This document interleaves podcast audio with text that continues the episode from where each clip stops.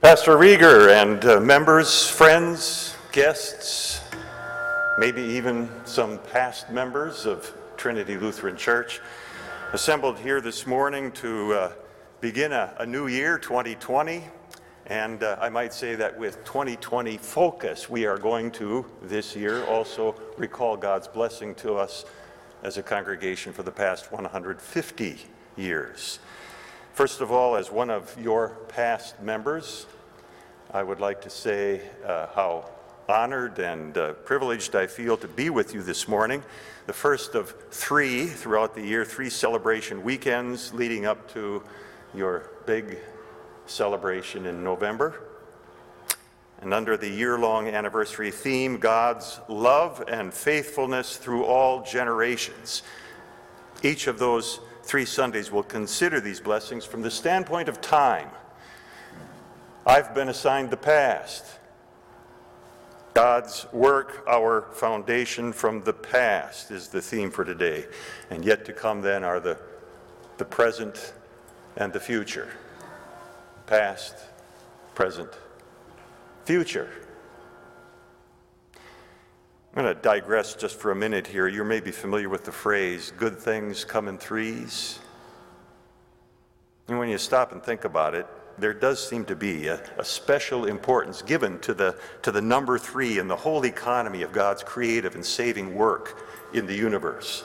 Not only does the number three apply to the, the movement of time, you know, from past to present to future within the confines of those three dimensions of space, height, width, depth, and then recorded around the three essentials of life people, places, and events. But we also see this, this universal significance of time, as St. Paul reminds us, in life's three elemental virtues of faith, hope, and love in our bodies, which are all body, soul, and spirit all of which I think uh, perhaps is a reflection of our great God, the God who is love, the God who is triune, Father, Son, and Holy Spirit, the one who designed this marvelous coincidence. I wonder, do you suppose Trinity's anniversary committee considered this in its three part emphasis of past, present, and future? Just asking. Be that as it may, grace, mercy, and peace to you. Allow me for a moment to share with you a memory from my distant past. One of the, uh, the first memories I have in life, actually, 63 years ago this month. Um, January, actually, and I was just informed at the beginning of the service that my dad was installed here at Trinity 63 years ago tomorrow, January 13th. But 63 years ago this month, I walked into a basement room of the old 1915 two story school building back here, into a room that at the time was serving as the, uh, the kindergarten classroom. I walked into that room last night. Uh, I think now it serves as your school's library. There are no windows in it. Uh, I don't think it could be, it would meet code today for a kindergarten classroom. But two things I remember about that day. In fact, only two things. Two names, actually. The teacher, Mrs. Hinrichs, later on I would come to know her first name was Mabel, and the boy that she asked to share his desk with me, Stephen Nino. Think of it an obscure, insignificant event involving two names. Forever etched in my memory, probably till my dying day, I will remember those two names. Historians tell us that the past can be repeated. I say it, it can't be repeated, but it can be remembered and it can be recorded. The congregation where I hold membership now is currently challenging its members to read through the Bible in two years. You know, a few chapters a day, you can do it. Well, a few months ago, we reached First Chronicles. If you've ever attempted to read through the Bible and made it successfully through the book of Leviticus, your next serious challenge is going to be the first nine chapters of First Chronicles. Nine solid chapters with nothing but names, hundreds of names, obscure names, hard to pronounce names, names that you would never give to your children, even today when so many parents are giving their, their children Bible names. Names like Shenazar and Meshullam and Zerubbabel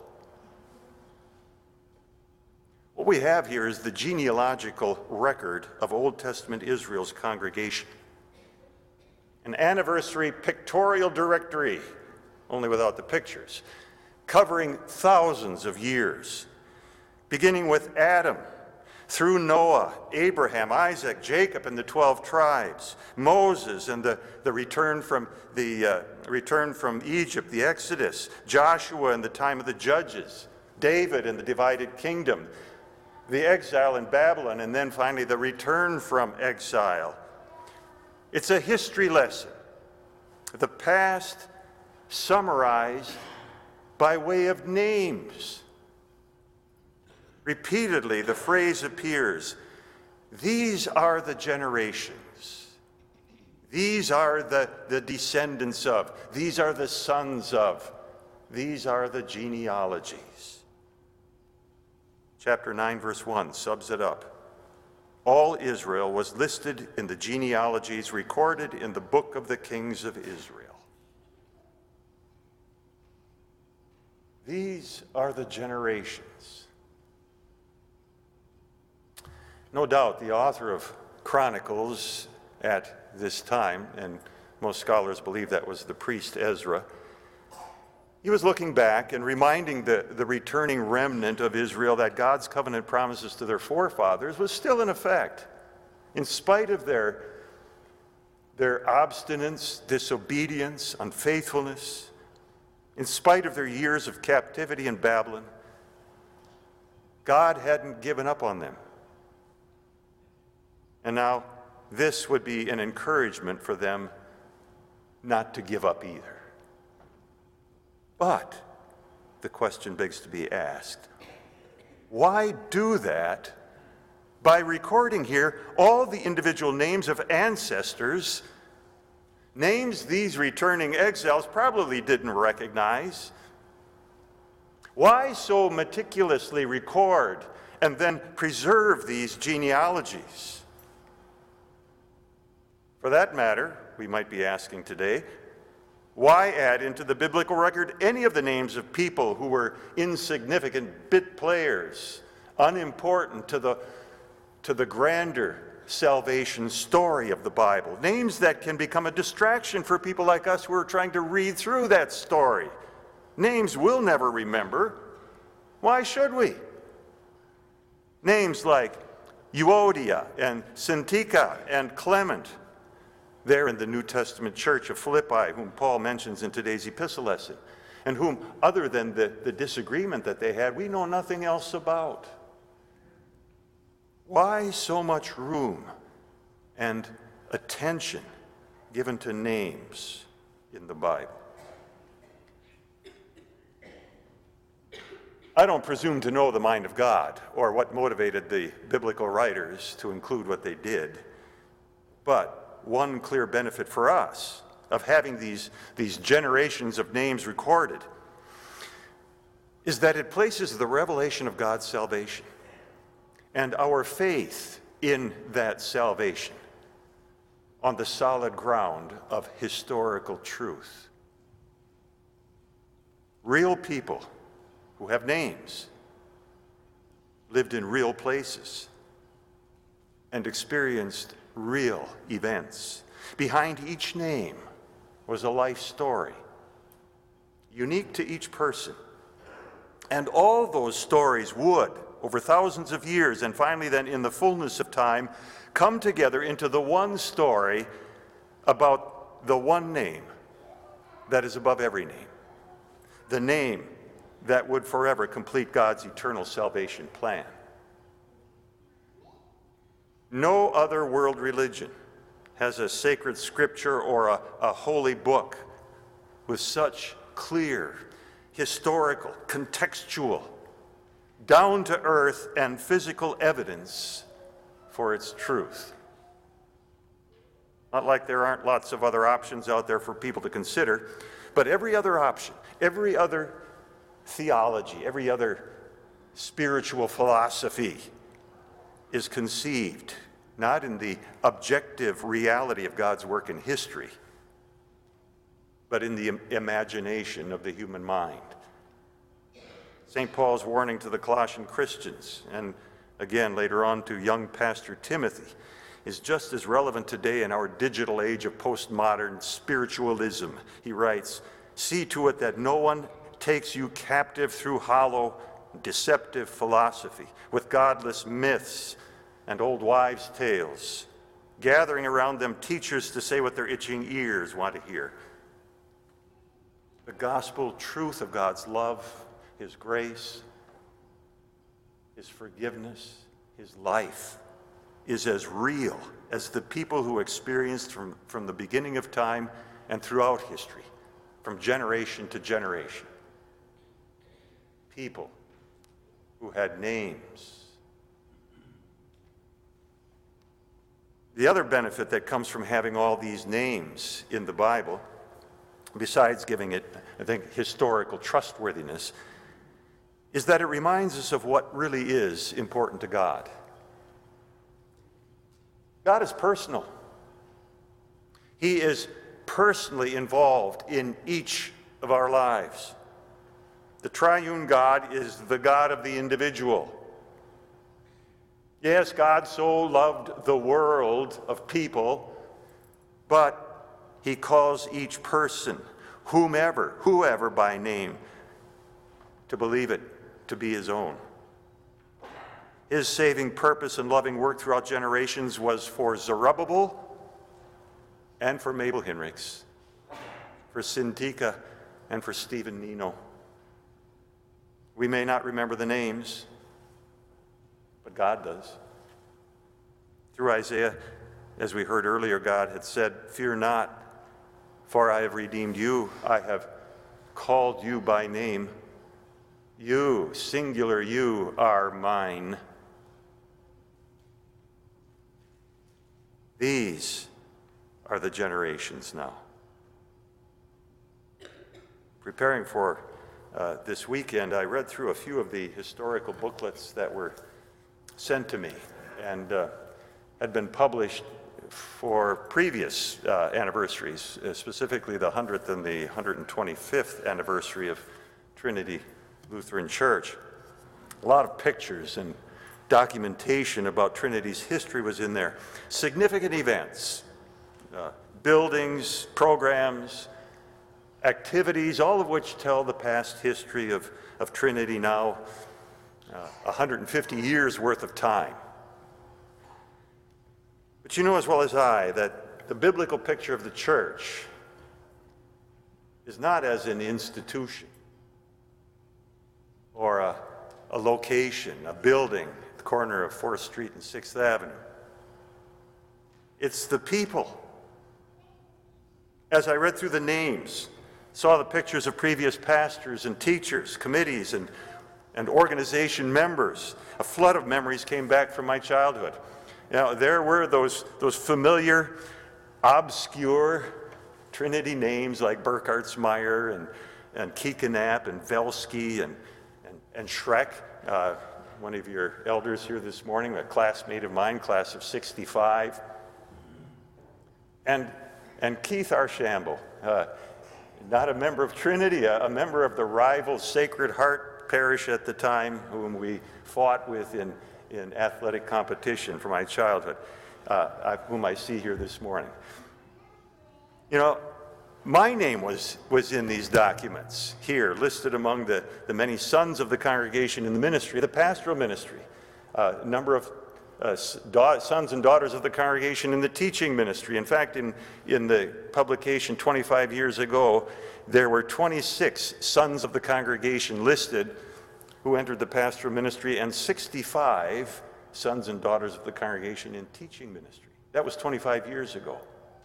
That's something that this congregation can take pride in. Over the years, thousands of names have been written in the membership books of Trinity Lutheran Church. Each name has a story, a story that is eternally tied to a greater story. These now are the generations. These are the sons and daughters, the descendants, the genealogies recorded and connected to each other, not only in membership directories and, and anniversary booklets, through the one name given among men by which we all must be saved, through the name that is above every name, the name that the angel gave to his parents to be called, and who was called at the time of his cir- circumcision, called Jesus, the Lord saves through that name that connects us all by faith, we have a continuity with past generations of believers. With all those Old Testament saints whose names are so hard to pronounce. Through that name, praise God, we also have our names recorded in what St. Paul would call here the most important book, the book of life on this Sunday of the church year, when we recall the, the baptism of Jesus, we affirm once again that, that we are connected to Jesus and given his name, not by biological birth, but by sacrificial death. It would be Jesus' death on a cross in our place, and our participation in that death through baptismal water and our daily dying to sin and rising to the new life, the exciting life of faith and joy in Him. That's what records our names in that heavenly genealogical book. Purely by His grace, God chooses us and calls us and gives us His name, and then records us in the Lamb's book of life. My name is not recorded in the Bible. Paul is in there, but not Paul Clater. Neither is your name in here. Nobody in future generations is going to, is going to read about us here or know what our story is. Considering much that has happened in my life, I can tell you I wouldn't want my name and legacy to be exposed by, by that like that. None of the names listed in the Bible really deserve to be there. Many of them were scoundrels, all of them sinners. In fact, Euodia and Syntyche, Paul's fellow workers there in Philippi, would probably be embarrassed to know that, that their little squabble was publicly mentioned and that Paul had to scold them by name to agree with each other in the Lord. That is, to be reconciled to each other through repentance and forgiveness. I'm sure that over the past 150 years, Trinity Lutheran Church has experienced its share of squabbles too. Even church workers are not above contentious jealousies and bitterness, disagreements. Neither are those whom they serve.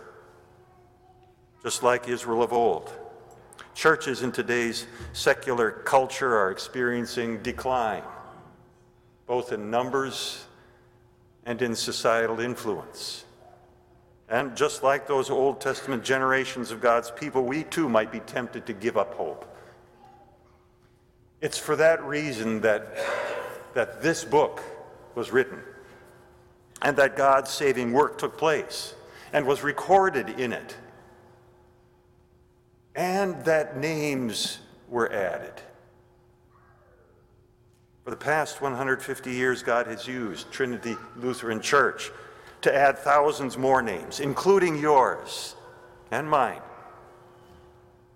These now are the generations of those whose hope is in the Lord, who join together then along with Euodia and Syntyche and Clement and the rest of Paul's fellows workers whose names are in the book of life.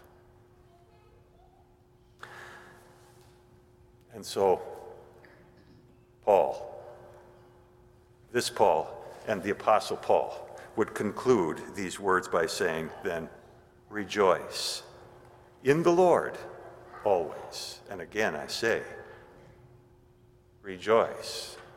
The Lord is near, and the peace of God that surpasses all understanding will guard your hearts and minds and your names in Christ Jesus.